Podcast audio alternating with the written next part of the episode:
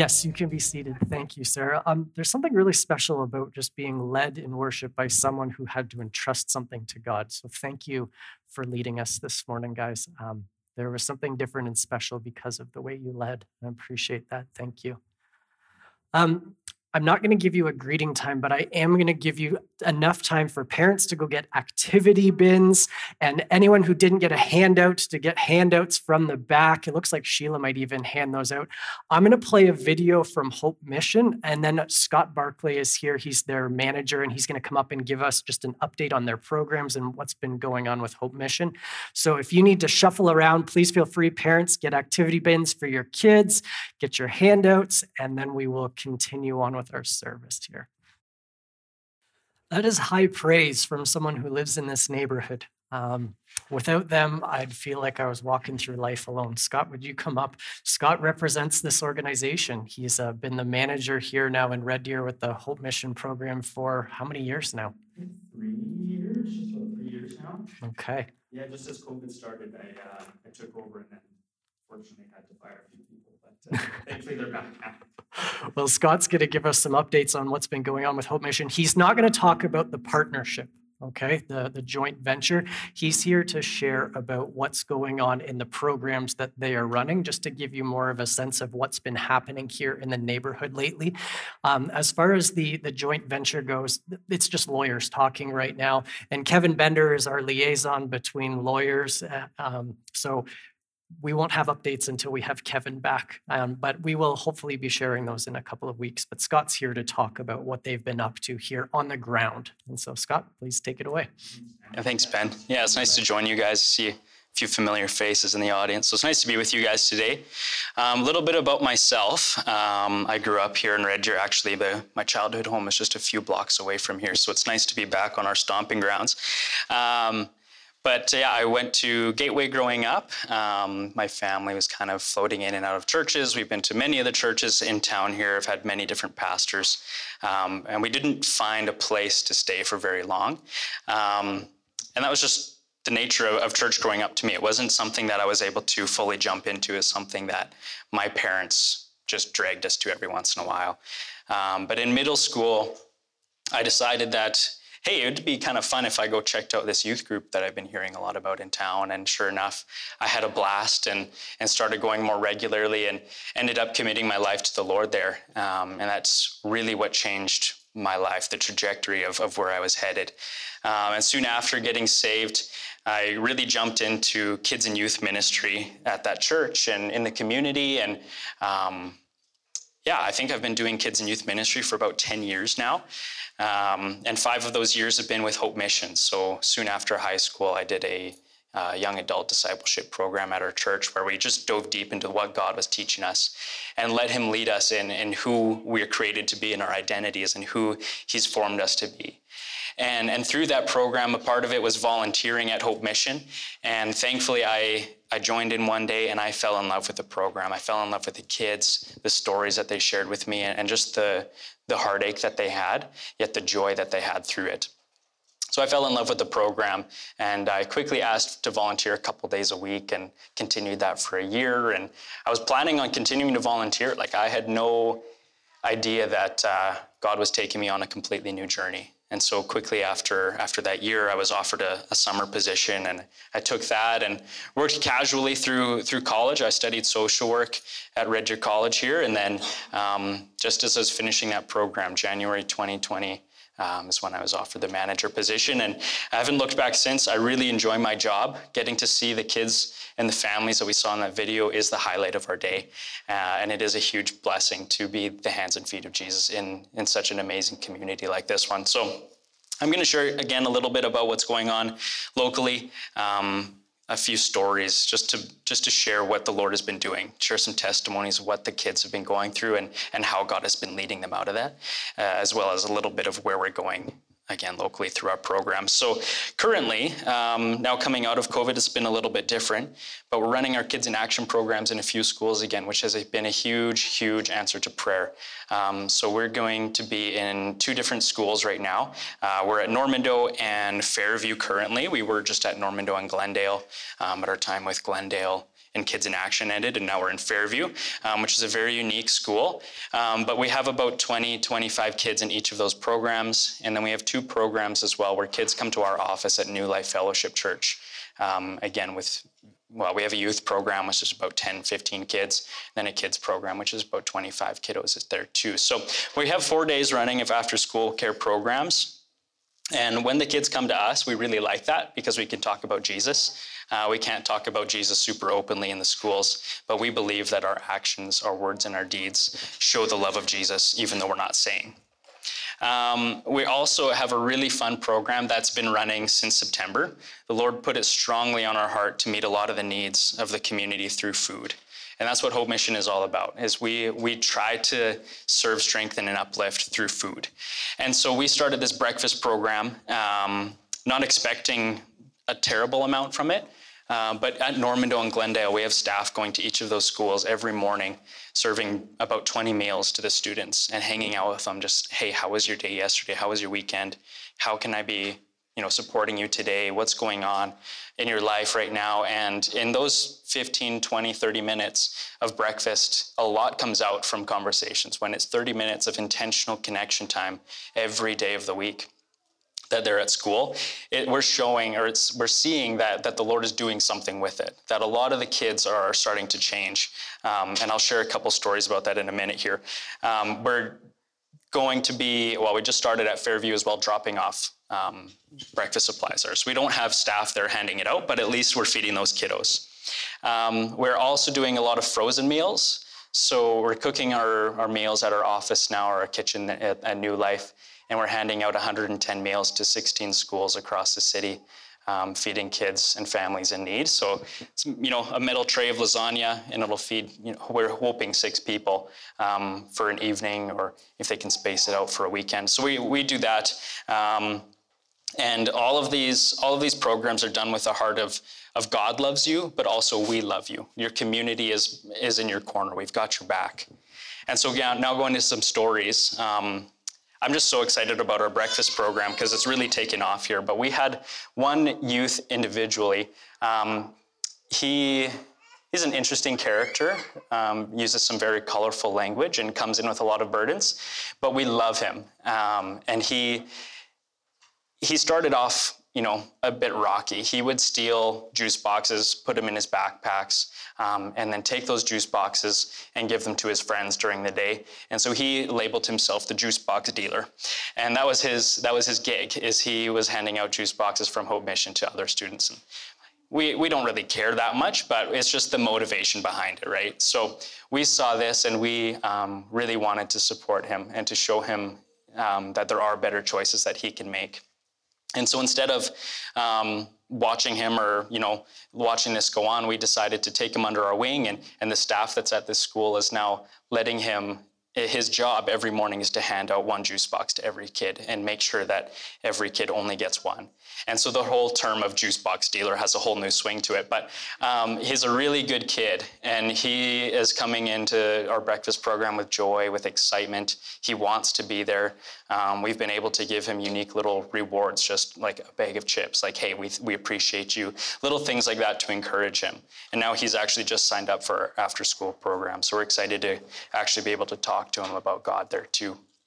Um, we have a few a few other stories, but one of the most significant stories that we've had come through in the last few months um, is another youth boy who was attending our after school programs at Normandeau again um, for a couple of years, and we had known him from probably grade three or grade four when we came to Red Deer until COVID hit and he wasn't in our programs anymore. Um, but now he's in high school and we had heard from another youth pastor in one of our partner churches in Red Deer that um, they, they approached us and they said, Hey, there's this kid uh, that keeps talking about Hope Mission. Like, do you know him? And like, oh, yeah, we, we remember him. Like, what, what is he doing at your youth group? He wouldn't expect it. His dad is an alcoholic. His mom is working multiple jobs and barely able to afford, you know, the basic needs. What is, you just wouldn't expect it from this kid. So, anyways, we're thrilled that he's there. And this youth pastor goes on to say that, oh, yeah, this kid was invited by a friend and he's been attending and and now he's he's committed his life to the Lord and he's actually now inviting other peers from high school to come to this same youth group with him. And his younger brothers are still back in our programs now and, and we know his parents well and we're working with them as much as we can. But man, what a testimony of the Lord using Hope Mission, par- partnered church, and making a bridge um, for these kids to know who Jesus is. Um, yeah, I think a lot of these kids obviously are going through a lot right now and, and it's visible on them. You can see them, the burdens that they carry, the weight that they carry, and just the, the sadness that is on a lot of them. Um, but we've heard a couple times actually just in the last couple weeks where um, these kids come in and they will be okay up until they hit our door. And as soon as they come through our door, then the emotions start to show. We had a girl this week and her older sister come in and they came in a little bit late, but I was waiting for them by the front door, and then they they immediately just started bawling, and I didn't know what was going on. But apparently, mom had been sleeping through some doctor's appointments that they were supposed to take the kids to that they desperately need. Um, and the police showed up later that day, so it was a very traumatic and emotional day. But it was just very overwhelming for me to see like this Hope Mission this community that they're a part of is, is where they feel safe enough to show their emotions and, and to ask for help. And again, it's a blessing and an opportunity to show them that, that we love them and that God loves them. And so hopefully that's encouraging. Um, we have some really exciting stuff coming up for our programs. Uh, with our breakfast program, mainly we're seeing it really explode. So currently we were doing about 200 meals a week um, between three schools. But we just got connected to St. Teresa, right beside Glendale, and St. Patrick's, which is by the Dawe Community Center. And between those two schools, they're needing 300 more meals every day. And so we're, we're going to jump into that and start that at the beginning of March and, and serve those students breakfast every day. We're going to drop off food a couple times a week so that the kids can and have healthy meals, healthy snacks to start their day so that they're ready to learn effectively and properly. Um, and we're also seeing through those schools an increase for our frozen meals. So our frozen meals are currently at 110. They're probably going to jump up to 150, is my guess, um, based on the conversations with the principals. So we're really, really excited for these new opportunities because Hope Mission hasn't been, we haven't been in any Catholic schools in Red Deer until this point um, as for a variety of reasons. But right now, we just see such an open door to serve these schools through food, to reach the students and their families through food. Um, and so, yeah, I think with that in mind, I would just appreciate your guys' prayers for me and my team um, as we continue to, to sense what the Lord wants us to do, to follow His leadership, um, to serve, strengthen, and uplift our community. Um, and we're also looking for volunteers. So if you guys are wanting to volunteer, mainly for our breakfast program is where we need some hands. If you want to hop in at Normandeau or at Glendale um, from you know 7:30 till 8ish, just hop. Let us know. We'll get the forms signed, and then all you can do is just show up. That's all you need to do. Um, it's really simple, but again, remaining connected to these students for a little bit of time every day or every week over years is what we're hoping to see the kids like this gentleman who's now at another youth group and inviting other friends. That's the hope and that's the dream of, of seeing these kids experience God in new and unique ways through, through just simple ways of have a sandwich, can I play a game with you? What's going on in your day? Those simple things add up over a long period of time. So, anyways, that's what's going on in Hope Mission. We appreciate you guys and your support, and we're excited for where our partnership is going in the future. And um, yeah, we know that the Lord's hand is on it, and, and it will all be blessed as a result, and the community will be blessed as a result too. So, thanks, Ben.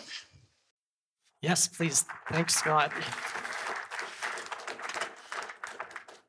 Yeah, would you just join me in prayer? Um, but yeah, Scott reached out to say, hey, can I just come and share some updates with your church, um, just to share some stories and just remind you of here's what we're doing, here's what God is doing. So let's pray for for Hope Mission. Lord, I thank you so much for the ways that you you work um, in different people's lives at, at different points, uh, whether it's it's sharing a meal and opening up a conversation, or whether it's the, the relationship that develops over years. And then at the, the point of need, you step in and say, I'm here through your people. And Lord, I, I, thank you that you are doing that through Hope Mission, that you're doing it in this neighborhood and in the surrounding schools around us here. So, Lord, I, I pray for ongoing blessings and provision for Hope Mission, for Scott and his team as he's requested prayer for leading. Would you grant him a spirit of wisdom and revelation, a, a spirit of sensitivity to the ways that you are leading?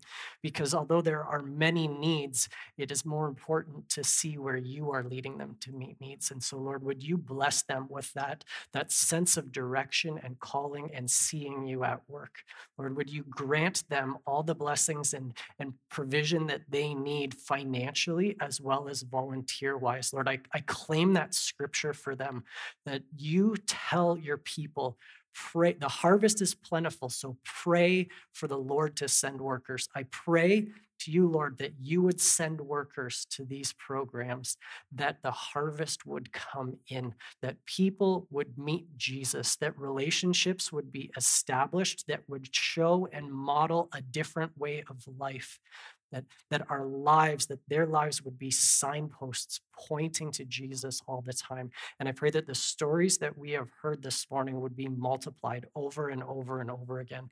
I thank you for the way that you have blessed the people within this organization with a heart for Jesus and to share that love with others around. So, Lord, would you continue the good work that you have do, you are doing among them and guide us in our own joint venture, that your kingdom may go forward and that there may be um, more harvest and more fruit, more discipleship, more life in Christ, because two different groups come together and say we serve the same God and we're here in the same place. So let's see what he does. Thank you, Lord. Lord, we come together here now to open scriptures and say, We want you to read us, Lord. Lord, as these scriptures are read, read us, expose us, awaken things in us, open our ears and our hearts to hear and to receive what you are saying and what you want to do. Would you guide us that, that you would point out your truth and would you empower us to step into it? Lord, would you have your way among us in Jesus' name? Amen. Please, I hope you have a handout. I'm basically going to be preaching from the handout. Um, I'm going to be preaching from the scriptures as written on the handout. Okay, so please do have those there. You'll notice that basically every point has a scripture verse beside it.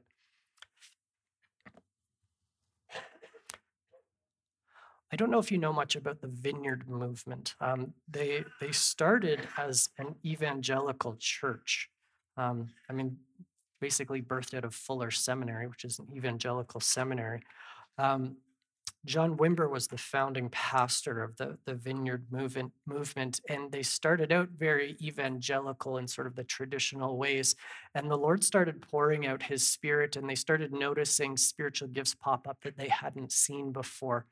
And as they did that, I believe what John Wimber he noticed, and then I believe he coined this phrase, though it, if he didn't, then he quoted it. But I believe he coined this phrase. He's he noticed that when God started doing such things, um, there were different reactions among his people, his congregants. And so he said, God will offend your mind to reveal your heart. God will offend your mind to reveal your heart. Look at Acts 2. You don't have to flip there, just think about it. Acts 2. God pours out his spirit. People are speaking in tongues and prophesying. And what do some people in the crowd say? They're drunk. God will offend your mind to reveal your heart. We see this pattern happen in Jesus' ministry over and over and over again. God will do something powerful through Jesus, and someone will be offended, and that offense reveals something wrong inside. God will offend your mind to reveal your heart.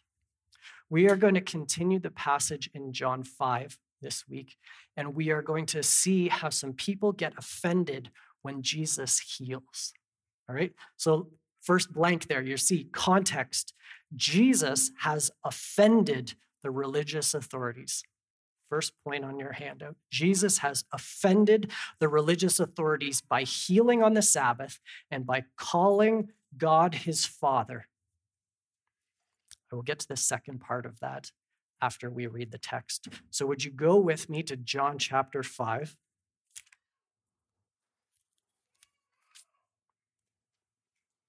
I'm going to read this passage. So I'm going to pick it up where we left off last week. So Jesus has healed a man. He couldn't walk for 38 years, and Jesus heals him.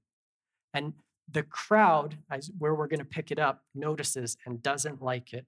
So Jesus meets this man back in the temple, and he says in verse um, 14, after this healing has taken place, he goes and finds the man he just healed, and he says, See that you've been made well. Do not sin anymore, so that nothing worse can happen to you. And the man went away and told the Jews that it was Jesus who had made him well. He didn't know who had done it because Jesus had slipped away before. Therefore, the Jews started persecuting Jesus because he was doing such things on the Sabbath. Jesus answered them, My Father is still working, and I also am working. For this reason, the Jews were seeking all the more to kill him because he was not only breaking the Sabbath, but was also calling God his own Father, thereby making himself equal to God. Now, Jesus responds to them. And the rest of our passage is going to be a response to people who are offended by what God has done.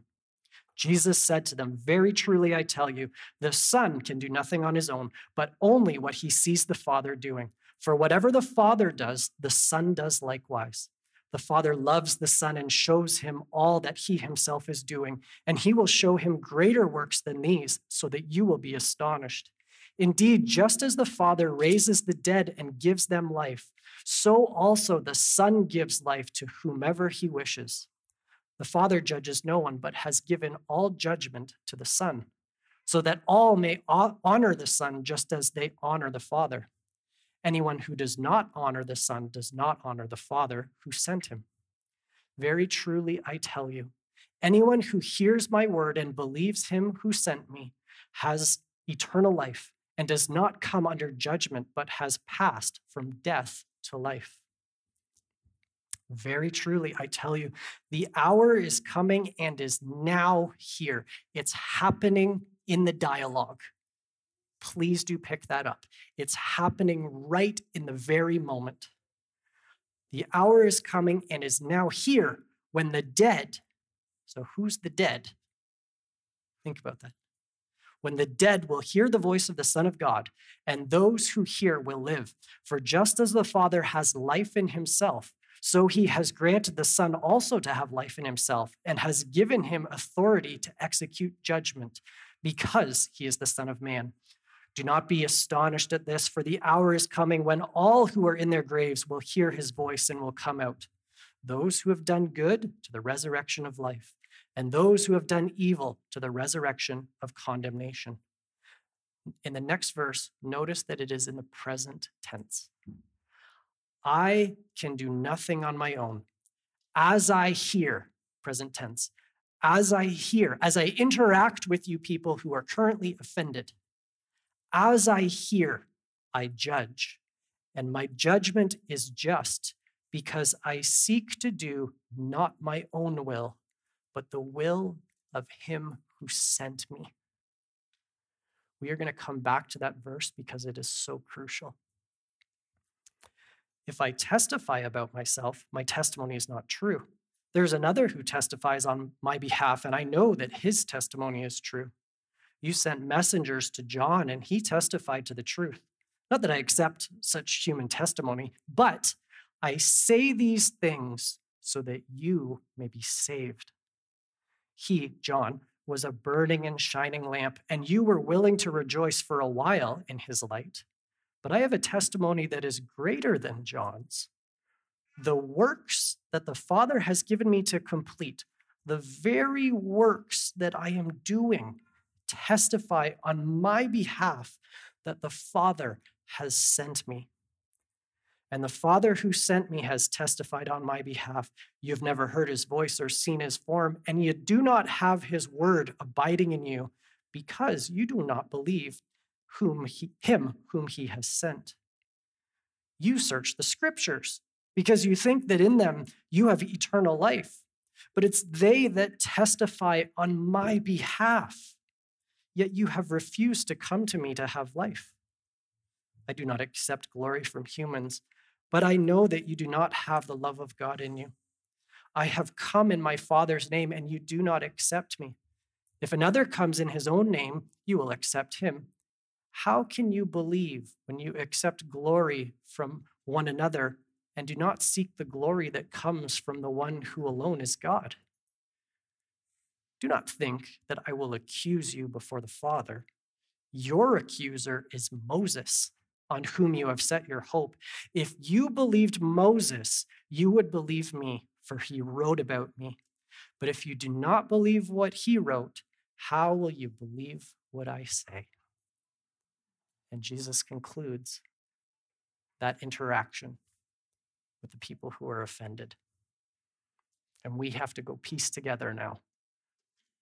How does all of this hang together? And how is this a response to their offense? So, this is the word of the Lord. Thanks be to God. So, look at the second sentence in that first point. Jesus' response has one motivation. You see two blanks concern for his enemies. Look at verse 34 and think about this. These are people whom the text says want to kill him. You see that in verses 17, 18, something like that. Jesus heals this man, claims that God is his father, does it on the Sabbath, offends them mightily, and they want to kill him. And look at verse 34, because that verse 34 gives you the motivation for everything Jesus says. I say this so that you may be saved. Do we engage with those who disagree with us with that same level of concern? Keep that in mind because Jesus is going to have a lot of criticism for the people who have been offended. You can have a good, um, you, you can offer constructive criticism to people out of love. It's not one or the other. Okay? Jesus has very difficult words that they need to hear, and he shares difficult words because he wants them to be saved. He wants them to start reacting properly. He's not trying to get out of it and you know save his life. He's, he's speaking in this way in order that their hearts may be changed.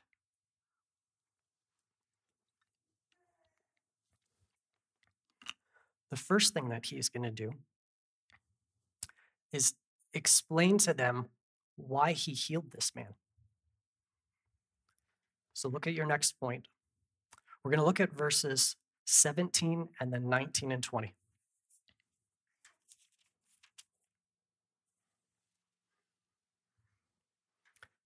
My father is still working, so I'm working. Jesus does what he does because he's paying attention to what the Father is doing. And then he makes that point in verse 19 and 20, verses 19 and 20. Jesus said to them, The Son can't do anything by himself. He can do only what he sees the Father doing.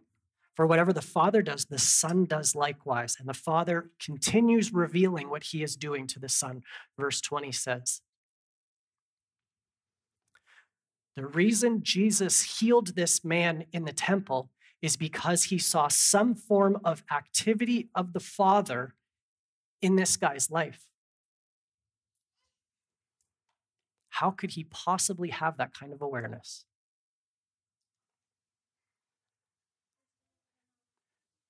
Awareness and imitation of the Father come from complete surrender.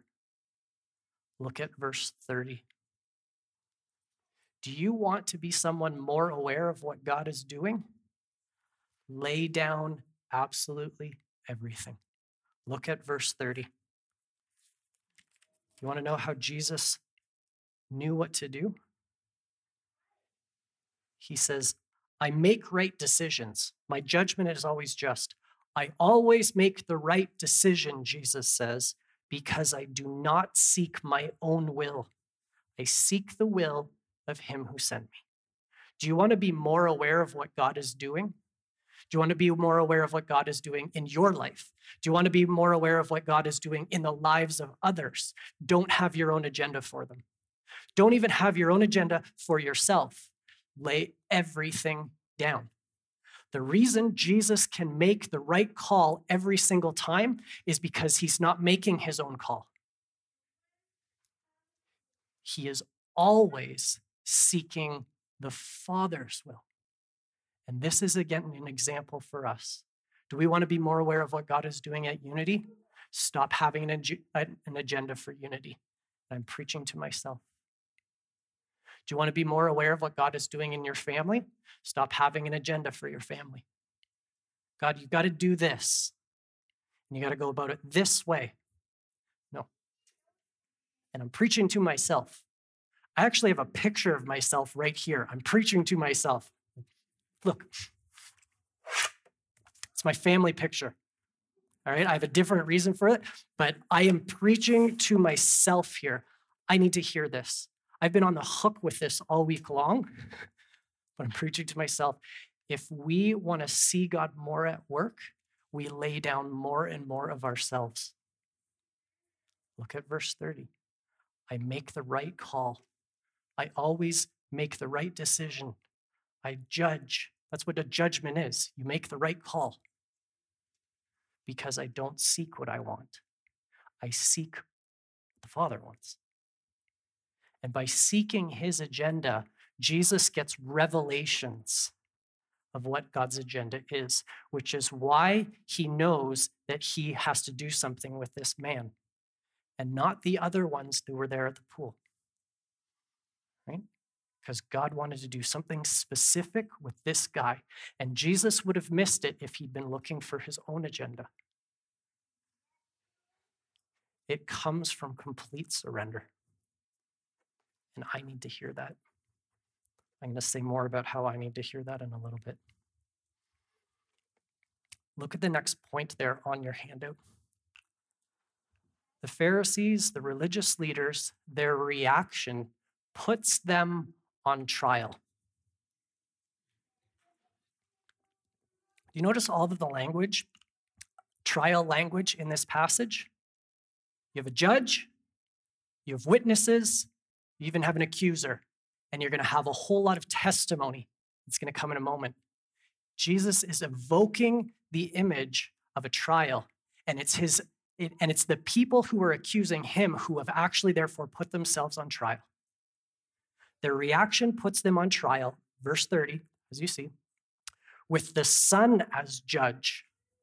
I didn't put a verse reference for that, but it is in there, um, somewhere in the 20s. I'm not going to look for it now with the Son as judge, and there are three testimonies that come against the people who have come against Jesus. So Jesus calls the first witness. And the first testimony, testimony number one, is a prophet. Look at verses 32 to 35. Jesus says, If I testify about myself, my testimony is not true, but there's another who testifies on my behalf. And I know that his, his testimony to me is true. And then he references John the Baptist. God sent a messenger ahead of himself, he was a prophet. God sent the prophet John to get the people ready. And John pointed to Jesus. And John was authenticated by God. His ministry was authenticated by God. He was a legitimate prophet. He came as Elijah right? That's why he wears camel's hair, leather belt. He's imitating Elijah. That's not an accident because Malachi 3 or 4, I can't remember which one it is, last book of the Hebrew scriptures, the, um, God himself is speaking. He says, I'm about to send Elijah. I'm about to send my messenger ahead of me who will prepare my way. And John comes to fulfill that. He is a prophet speaking on God's behalf, and he points to Jesus. So if these people are saying that are against Jesus for what he's doing, the very first reason that Jesus gives for why they need to go back and rethink that is because God sent a prophet. He sent John. You should have listened to John's testimony, Jesus says. Testimony number two in their trial, the trial of the people who have, who have accused Jesus, Jesus says, No, you're on trial. I'm the judge. And here's testimony number two against you supernatural activities. Jesus says in verse 36 I have a testimony that's even greater than John's the works that the Father has given me to complete, the very works that I am doing, they testify on my behalf that the Father has sent me. I healed this guy. That is a, that should be a, a pointer to you people, he's saying, that God is at work here and that your assumptions and conclusions about me, Jesus, are incorrect you need to go back and rethink this because there is supernatural activity happening here and it is testifying against you, not me, Jesus says. Two testimonies so far the prophet and the works that Jesus is doing, the supernatural activity that Jesus is doing. Testimony number three against them is the scriptures, verses 39 to 47. Jesus says, you search the scriptures, you think they have life, but they were pointing to me the whole time, and you people are missing it. He says to the religious leaders, Moses himself will testify against you because Moses wrote about me. Deuteronomy 19, I think it is. Um, Moses says, um, "There's a God's going to raise up a prophet after me, who's going to do what I do." But the whole scriptures themselves point to Jesus. And they're missing it because of their offense. Their heart is being revealed, and there are three things against them the prophet, supernatural activities of Jesus, and the scriptures. If you connect the dots, they form an arrow, which is your next blank. If you connect the dots, they form an arrow. Signs point. Signs always point. That's why in, in, in John, the, the miracles are so often called signs because they point to something. Signs point. If you connect the dots, they form an arrow. And these people should have connected to the dots between a prophet, supernatural activities, and the scriptures. If you connect those dots, they form an arrow. Signs point.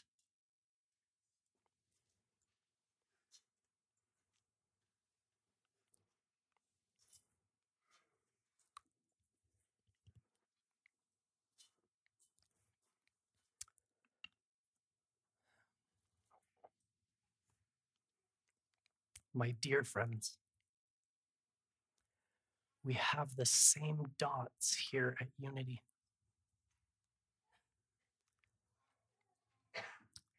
We have the same dots here at Unity.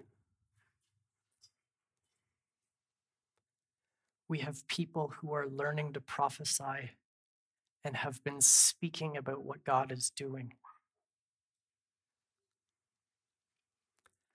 I, I'm coming to fill unity you need to empty yourselves. This church is going to be a hospital church of healed healers. This church is going to lead this city in outreach, and abundance will be given.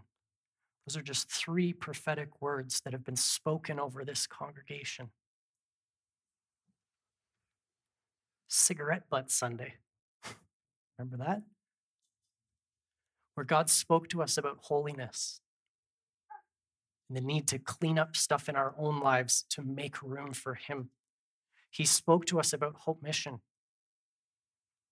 We need to clean up ourselves so that we could be in a right relationship. He spoke to us about how he confirmed in that very message and moment, as some of you came up and prophesied without realizing it, that what God wanted to do was include prophetic stuff within a worship service. We have had numerous confirmed prophetic words spoken over this congregation, in this congregation, by some of its congregants, as well as those outside. We have testimony. We have prophetic testimony here. We have supernatural activities happening. We have seen people healed. We have seen people delivered. We have seen supernatural gifts given, whether it's words of knowledge or tongues, healings, etc. We have seen that level of supernatural activity happen here.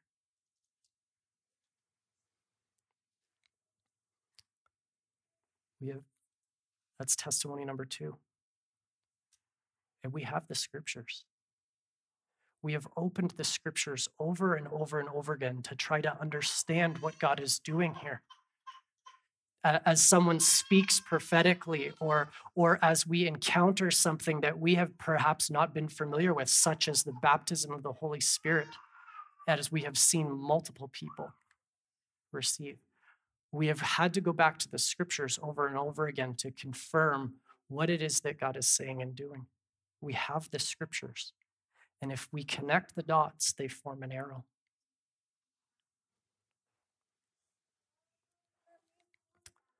But my dear, dear, dear friends,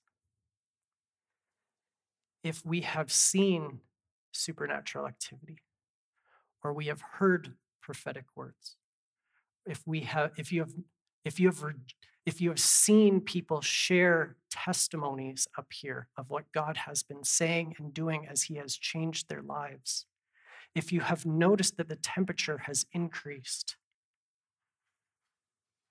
if you have gone back, if you have heard the scriptures and noticed that they are confirming what God says and does, but our hearts do not react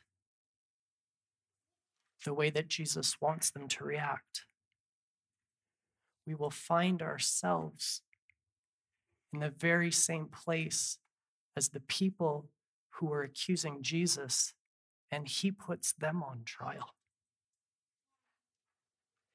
Every word spoken from God, every activity of God, especially if it is supernatural, every scripture that we recognize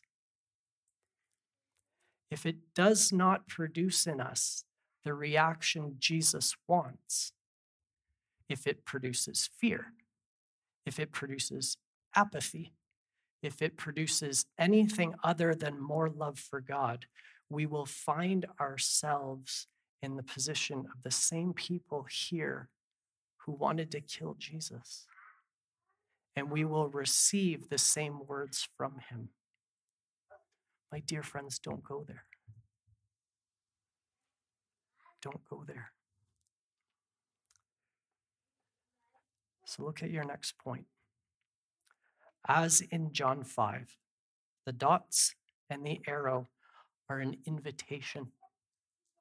Don't forget where we started that Jesus says, I say these things to you so that you may have life. They are an invitation to Jesus, and they are an, an invitation or an indication of the ways that He wants to work here. Next blank. This isn't random stuff. It's the scriptures. It is the ministry of Jesus. And what Jesus does as he makes himself known is there's a dividing that happens. And we must either choose to follow Jesus and whatever it is that he says, whatever it is that he's doing, whatever it is that he's blessing, whatever it is that he's saying, we, we have to go there. But if we don't, the division happens and it will, as you see in the next blank, it will become a sign of judgment against us if what Jesus says and does here among us now evoke contrary reactions. Because those contrary reactions ultimately point to a lack of surrender.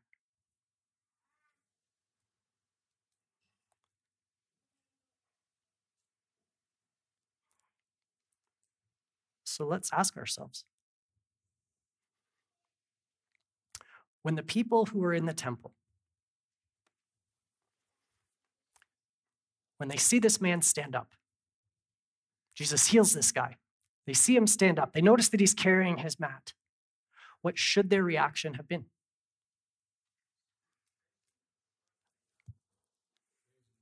Praise and worship.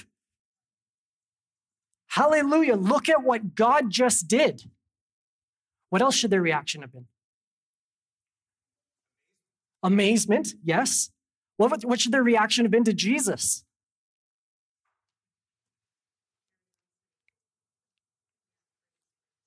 Praise for him, curiosity.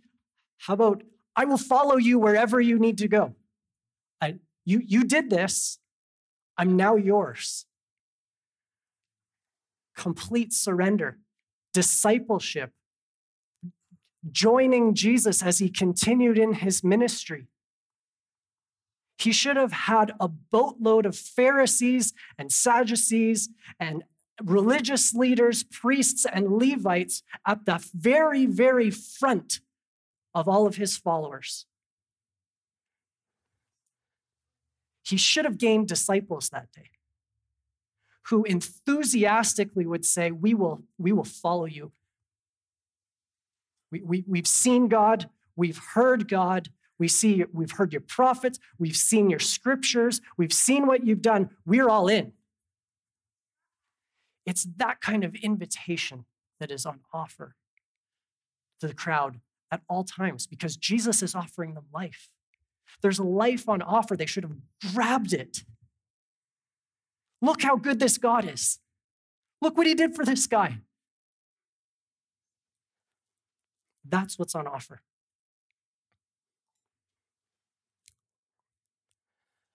As you have examined, as you have heard about the things that God has said and done, as you reflect on them in the last couple of years of what God has said and done here, what are the reactions that have come out in you?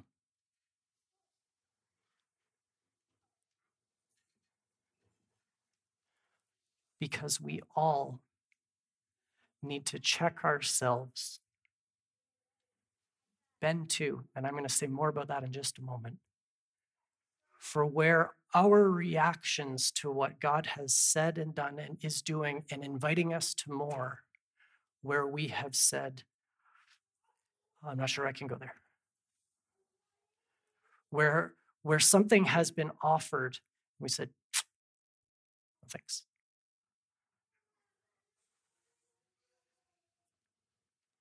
Because these things, those reactions, whether it's fear, whether it's apathy, whether it's simple confusion and becomes paralyzing, and we're just like, we don't know what to do, so we'll just continue to observe without, without um, finding a way to work through that and entering into more. Um,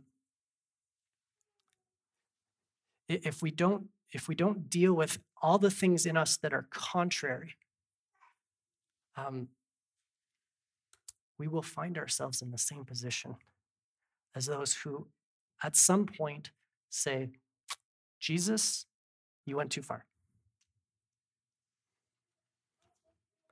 I don't want that in me. So, as I say here, what should the religious leaders have done? It's not their next steps. There, it's what are what are our next steps? Has a fear been identified in me that I need to deal with?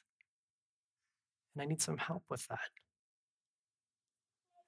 Uh, that sometimes there are questions that block people and confusion, but if it's just left there, it will become something that becomes a barrier. We, we must deal with these.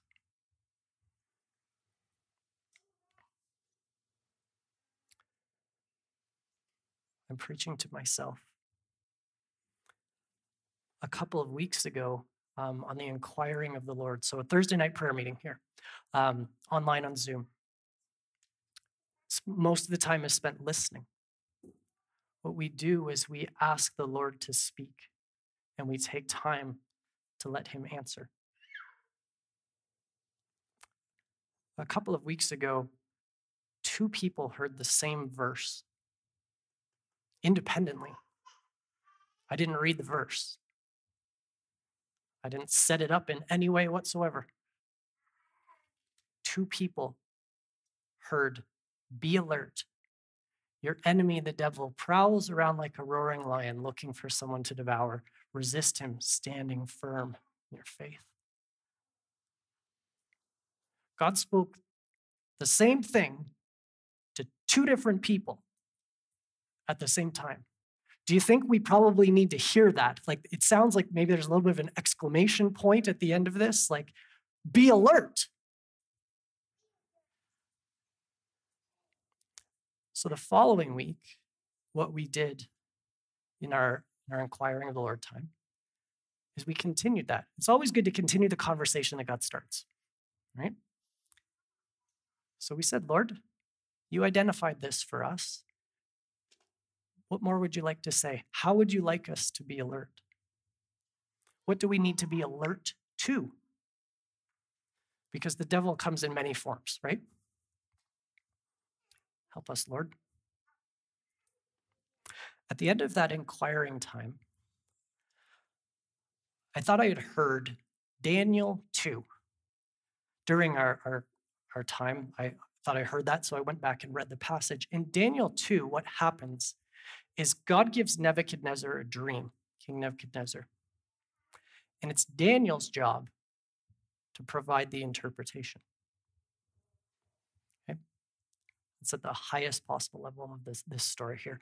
God sends a message through one person, namely Nebuchadnezzar, and he sends an interpretation through someone else. Okay? So I shared that and just say, I think what I heard is Daniel, Daniel 2, something about God sending a message and interpretation.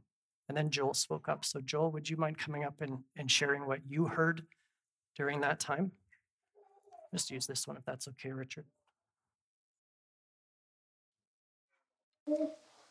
So I thought I I had seen something, but I, I wasn't going to share it. Um, but then Ben shared the interpretation, which. Um, so I decided to share what I thought I had seen, uh, which is I just saw a picture of this church right now. And I felt like the Lord was saying to me that He wanted to give our church a very personal intimate message. And and I saw just somebody come up, somebody speak a word in tongues of which nobody understood. And then somebody stood up and gave an interpretation of what the Lord was saying through that tongue. And we all wept. But as I was sharing that with the group, when I had seen it and the Lord had shown me that, I said, Lord, we are so far away from that. We are so far away from being open to hearing from you in that way. But as I was sharing that with the people on the prayer, the Lord revealed my heart and it was it was my heart that was so far away that even though I'm pursuing these things, I'm reading books about churches who've done it, I'm hanging around with people who do it. Even though I'm pursuing these things, my heart was so far away from being the one who would be tapped if the Holy Spirit tapped me to come up here and speak in tongues, or if the Holy Spirit tapped me to stand up and interpret that tongue, how far away my heart was from surrender to being obedient to that. And I, and, I just wept there on the call because I, I realized that my own heart is not fully surrendered to stepping outside my comfort zone to directly hear from the Lord. After Joel shared that, I heard it and I heard the Lord through it. Because I'm the gatekeeper to anyone coming up and grabbing a microphone. And I'm not sure I would have given the green light to say, yeah, you can go up there and speak in tongues. My heart was revealed that I still lacked surrender to something that is completely biblical. You can point to chapter and verse. And I, my reaction to the Lord, in spite of being able to point to chapter and verse, was to say, mm, "No, God, I don't think, I don't think we're going to do that." I too lack surrender and need to be more fully surrendered to the Lord. What about you as you've heard that? What's your reaction, even as we talk about tongues? Were you worried that he was going to speak in tongues? What's your reaction? Because it reveals where our hearts are at. And if you would have celebrated, then bless you. You have some surrender there that I need to, to reach for still. God will identify other areas probably, but the point is supernatural activity reveals hearts. And they spe- specifically reveal the places where we are not yet fully surrendered and we need to be. If we are going to say, This is your church, Lord, we give you the keys, it means to things like this that we may not become people who are in the same position of the people in this scripture who reacted poorly to Jesus. So I'm preaching to myself. And I am inviting us to continue the walk with the Lord and say, Lord, please put, please put your finger on it. Please identify in me and in us where we must deal with the fear, deal with the contrary reaction to what you are saying or what you want to do because I don't want to be on trial like them. And I also don't want to miss the invitation. It is always an invitation to life. And some of you, as it evokes fear, it is a fear that comes from the enemy to prevent you from getting life. God does not produce that fear. God does not produce that anxiety. God does not produce that worry. What He produces is faith and hope and love and trust. It's an invitation to life with Jesus, but the enemy puts things in the way. Be alert. I had to be alert. We closed our inquiring of the Lord call just after eight, got my boys a snack, got them into bed. Before bedtime, we read our action Bible. You want to know what the passage that just the next one we came to in our action Bible reading as we read through the Bible? Daniel 2. God confirmed, he bracketed that word that Joel said about God gives a message and God gives interpretation, and he bracketed it with Daniel 2 to confirm this was from him. God wants to do more of this. How fully surrendered will we be that we might let Him do all that He wants to do here among us? Let's pray.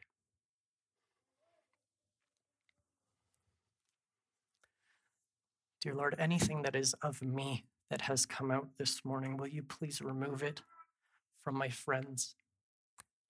All that is from you, would you plant it deep down in good soil And would you show us how to nurture and steward what you are saying and doing that we might continue to, to lean in for more of you and empty ourselves? Would you show us all this week, me first, how to empty ourselves that we might give you more, that you might increase as we decrease, and even more so?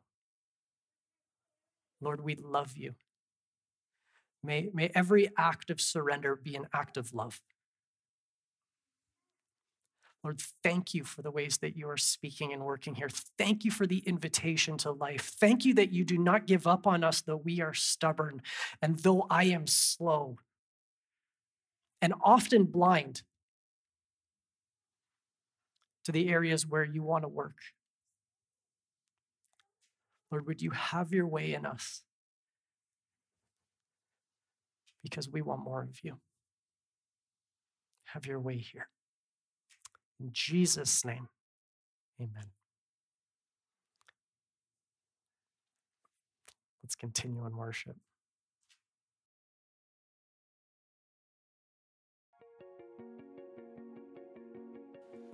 May the Lord bless you and keep you.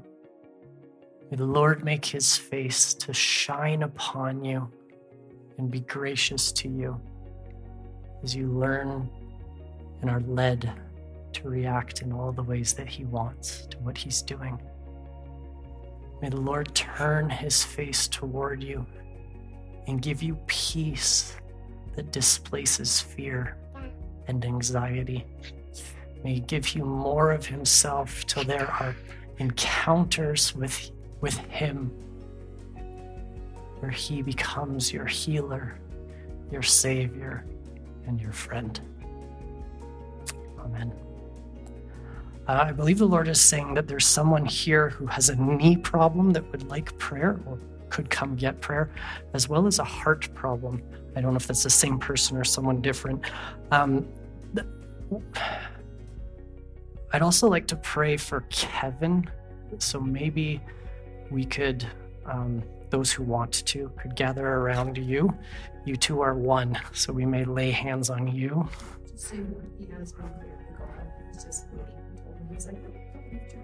Okay. Well, we will bless what the Lord has done and give thanks. Go in peace, my friends. Thanks for being here you